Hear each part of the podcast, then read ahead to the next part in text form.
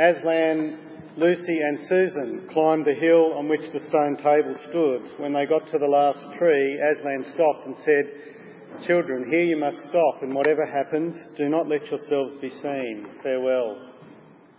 And both girls cried bitterly, though they hardly knew why, and clung to the lion and kissed his mane and his nose and his paws and his great sad eyes. Then he turned from them and walked out onto the top of the hill, and Lucy and Susan, crouching in the bushes, looked after him, and this is what they saw. A great crowd were standing all round the stone table, and though the moon was shining, many of them carried torches which burned with evil looking flames. But such people, ogres with monstrous teeth and wolves and bull-headed men, spirits of evil trees and poisonous plants and other creatures I won't describe because if I did, the grown-ups would probably not let you read this book. In fact, here were all those who were at the witch's side, and right in the middle, standing by the table, was the witch herself, a howl and a gibber of dismay went up from the creatures when they first saw the great lion pacing towards them. And for a moment, even the witch herself seemed to be struck with fear. Then she recovered herself and gave a wild, fierce laugh. The fool, she cried, the fool has come. Bind him fast. Lucy and Susan held their breaths, waiting for Aslan's roar and his spring upon his enemies. But it never came four hags, grinning and leering, yet also at first hanging back and half afraid of what they had to do, had approached him. Bind him, I say, repeated the White Witch. The hags made a dart at him and shrieked with triumph when they found that he made no resistance at all. Then others, evil dwarfs and apes, rushed in to help, and between them they rolled the huge lion over on his back and tied all his four paws together shouting and cheering as if they'd done something brave. Though had the lion chosen, one of those paws could have been the death of them all. But he made no noise, even when the enemies, straining and tugging, pulled the cords so tight that they cut into his flesh. Then they began to drag him toward the stone table. Stop, said the witch. First, let him be shaved. Another roar of mean laughter went up from her followers as an ogre with a pair of shears came forward and squatted down by Aslan's head. Snip went the shears, and masses of curling gold began to fall to the ground. Why, he's only a great cat after all, cried one. Is that what we were afraid of? said another. And they surged round Aslan, jeering at him, saying things like, Puss, puss, poor pussy, and how many mice have you caught today, cat? Oh, how can they? said Lucy, tears streaming down her cheeks. The brutes! For now that the first shock was over, the shorn face of Aslan looked to her braver and more beautiful and more patient than ever. Everyone was at him now. Those who had been afraid to come near him, even after he was bound, began to find their courage, and for a few minutes the two girls could not even see him so thickly was he surrounded by the whole crowd of creatures, kicking him, hitting, spitting, jeering at him. At last the rabble had had enough. They began to drag the lion to the stone table. He was so huge that even when they got him there, it took all their efforts to hoist him onto the surface of it. When once Aslan had been tied, a hush fell on the crowd. The witch bared her arms, then she began to sharpen her knife she stood by Aslan's head. He looked up, still quiet, neither angry nor afraid, but a little sad. Then, just before she gave the blow, she stooped down and said in a quivering voice, And now, who has won?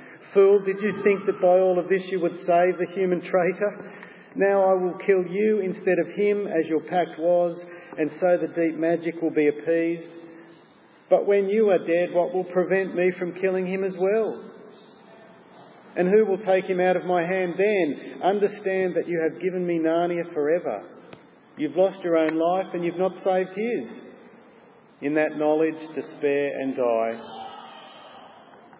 The children did not see the actual moment of the killing. They couldn't bear to look and had covered their eyes.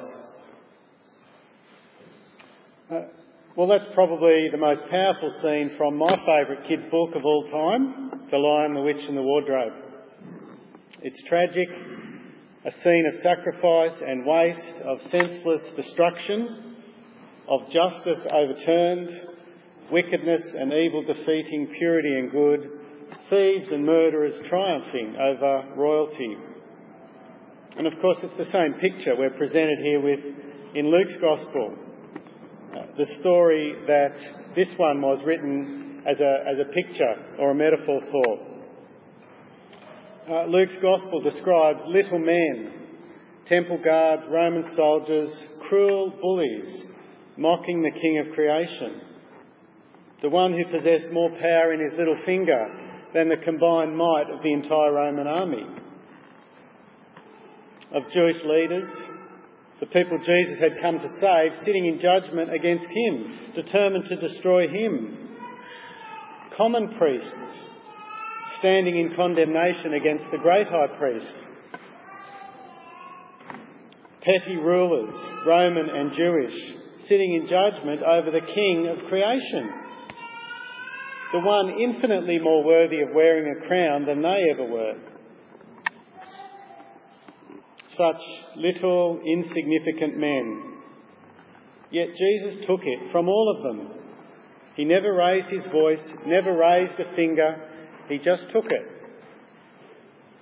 It's a picture of complete obedience and submission and sacrifice.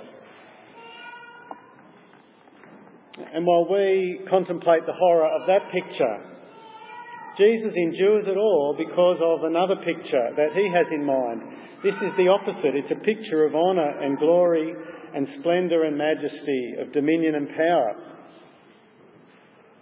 It was because Jesus knew who he was and where he'd come from and where he was returning to that he could allow himself, Uh, that he could lower himself, allow himself to descend to those depths.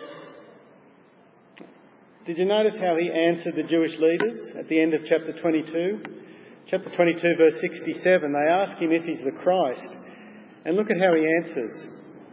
If I tell you, you will not believe me. And if I asked you, you would not answer. But from now on, the Son of Man will be seated at the right hand of the mighty God. He's thinking about the book of Daniel in chapter 7. Daniel saw it into the future uh, as a vision. But what he was seeing was Jesus. Uh, and it was the situation Jesus would be returning to in the immediate future for Jesus. Uh, and let me read what Daniel saw in his vision. I looked, and there before me was one like a son of man coming with the clouds of heaven. He approached the Ancient of Days, that's God, and was led into his presence. He was given authority, glory, and sovereign power all peoples, nations, and men of every language worshipped him. His dominion is an everlasting dominion that will not pass away, and his kingdom is one that will never be destroyed. That's what Jesus had in his mind as he endured all of this. If you read the whole of Daniel's vision, uh, the first part of it describes the rulers of the world. It describes animals of horrifying power but all had a rule that was within limits, rule that came to an end, that was finite and temporary. The sort of rule that those who were torturing Jesus had. If you like, they're the animals of uh, Daniel's vision. And yet, Jesus himself will receive everlasting power from his heavenly Father who welcomes him home. And it's that promise in the future of power that motivates Jesus to endure the suffering of the present. Jesus sees it, but there's not too many others who see it clearly. Notice what they ask about this king questions about his identity. The Jewish council ask if he's the Christ, if he's God's promised king, verse 67. Verse 70, they ask if he's the Son of God, which is another kingly title. Are you uh, the, the, the, the, earthly son of God, the king? Verse 70. Into chapter 23, there's Pilate. He asks if he's king of the Jews. Herod wants to see some magic tricks, yet is not too interested in the power that can win forgiveness. After Herod interviews him, he thinks it's funny that he's accused of being a king, and so he pulls out one of his own robes from the cupboard and he, he dresses Jesus in it and sends him back to Pilate something as a practical joke, and it seems to uh, join them in friendship from that moment on. Verse 11. And yet, through it all, the one with that everlasting dominion just holds his tongue and bides his time because his true coronation is still ahead. And even though he'd done nothing wrong, the guilty verdict is delivered and the crowd joins in on the act. A few days earlier they'd been cheering, but now they're jeering. They insistently demanded, verse 23, that he be crucified, and their shouts prevailed. And Jesus is led off to be executed. But for all of these negative characters, we also see some unlikely followers. Do you notice them? The experts in the law have condemned him, his disciples have abandoned him. Perhaps they're the ones we might expect to be following. But instead, it's this strange group of followers. Firstly, there's Simon from Cyrene. It's in northern Africa. It's as far from the events of Jesus' earthly ministry as anyone you can imagine. We're not told specifically he's a follower of Jesus. But the fact that he is carrying a cross is a strong hint. It's the picture of discipleship Luke 9:23 uses to describe discipleship, carrying a cross, following Jesus. Mark's gospel, we're told that Simon is the father of Alexander and Rufus, who were probably Christians known to Mark's readers. And so it's a fair guess to say that this African too is a follower of Jesus. A bit further on, we see women. The men are too scared. There's no men to be seen, but it's women who are there weeping and wailing. There in verse 27. A bit further on, down at the foot of the cross, verse 49, it's the women again. They've followed from Galilee. Verse 55, they pop up again at the tomb. It's the same group. Once again, no sign of the men. And at the start of 24, it's the women who were there bright and early Sunday morning at the tomb. The first witnesses of the resurrection. The women have recognised him. Not the, they're not the royal attendants we'd expect to see for a victorious king. The African, the women, and there's the criminal hanging right there next to Jesus, the least worthy of eternal life according to his deeds, and yet he recognises enough to be guaranteed paradise. We'll return to him in a moment. The African, the women, the criminal. Well, what about the centurion? Verse 47. One of the godless Roman oppressors. And yet he identifies perhaps more of Jesus than nearly anyone else here. Verse 47 He praised God and said, Surely this was a righteous man. Was that saving faith?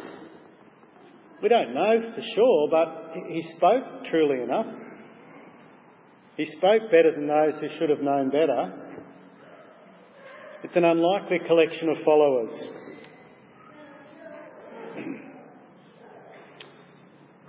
But even today, Jesus calls a strange assortment of disciples as well. Take a look around you. Let me be honest, we are perhaps not the brightest, best looking, most religious, best connected, or wealthiest. But in 1 Corinthians 1, God says that that's the way He does things. He chooses an unlikely collection of followers. He chooses people the world might consider weak and foolish so that rather than trust ourselves, we might trust God. and not boast. And so as you look around you this morning and you're tempted to be discouraged by what we're not or how unlikely we are, remember that that's the way God loves to do things, to show his strength through weakness and humility, that he might get the glory alone. So let's pray that he might do that, that he might use us, receive the glory, and grow his kingdom. Let's go back to the criminal for a moment. In verse 33, there are two criminals, one on his right, one on his left. Here is the king surrounded by thieves. Jesus predicted it back in verse 37 of 22 when he said he will be numbered with the transgressors. And so there we are with Jesus in the centre and the whole crowd abusing him. And one of the criminals joins in Here's this criminal, completely helpless, convicted, hours from death, and yet he's got enough energy to be able to, to hurl insults at Jesus. Looking to blame somebody else for his predicament. Apparently, it's Jesus' fault that he's stuck on the cross. And don't we see something of that attitude in many people today? Failing to take any responsibility for their own problems, refusing to recognise their own sin or the consequences that flow from it. But at the same time, refusing to recognise that Jesus can do anything about it. They want to blame God for how life has turned out, but at the same time refuse to give him the allegiance that might lead to some change. Well, that's one criminal. But there's another ally in an unlikely place on Jesus' other side. And he says to that first criminal in verse 40, Don't you fear God? You're under the same sentence. What are you doing? Look at where you are. We're punished justly. We're getting what we deserve. This man's done nothing wrong. And then to Jesus, Remember me when you come in your kingdom two things. He, he recognises himself. He recognises that he's done wrong, that he's being punished justly. And secondly, he recognises Jesus. This man's done nothing wrong. And then a request, remember me. He sees with the eyes of faith past Jesus' broken, bloodied body. He sees past Jesus' black eyes and swollen lips he sees beyond his pierced hands and feet. And he sees the glorious Son of Man. He sees him coming with the clouds of heaven, returning to the one uh, who would be seated, uh, returning to be seated at the right hand of the Ancient of Days. He sees the one that all peoples, nations, and men will worship. He sees the one with everlasting dominion whose kingdom will never be destroyed. The thief saw it when he looked at Jesus and then said, Remember me.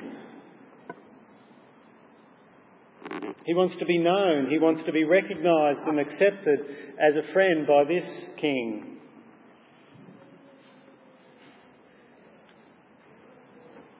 It's like a doorman at that popular new nightclub. Everyone wants to get in, but you happen to know he's your best friend and that he'll remember you. And that when you walk up to that front door, he'll move you straight to the front of the line and you'll be ushered straight in. That's what this thief is asking for. Special consideration, favourable treatment. When it matters most at the judgment seat of God. And isn't the best part of this whole story Jesus' answer? I love it because it tells me that there's no one too far, there's no one beyond a second chance, no one who's so far gone that he's hopeless, no one who's left it too late. You can't leave it much later than this guy.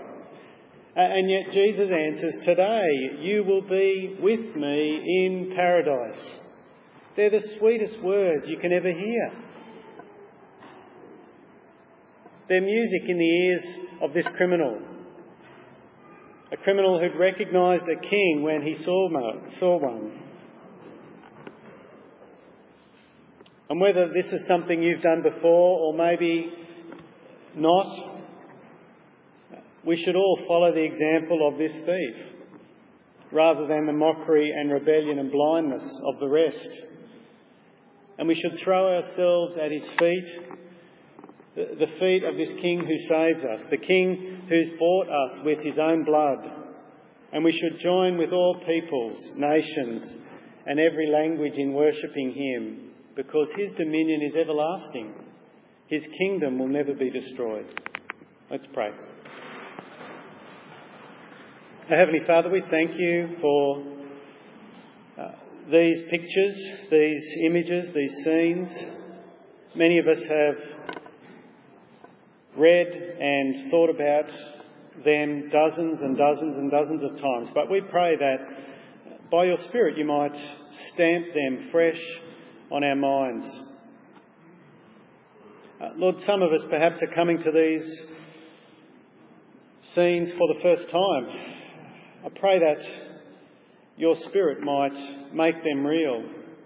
Help them to see beyond the broken human body of Jesus and recognise what that thief did a king who saves, a king with an everlasting kingdom, and help them to do as that thief did and to trust Jesus and cast themselves on his mercy. We pray these things for Jesus' sake. Amen. Uh, we're going to sing again.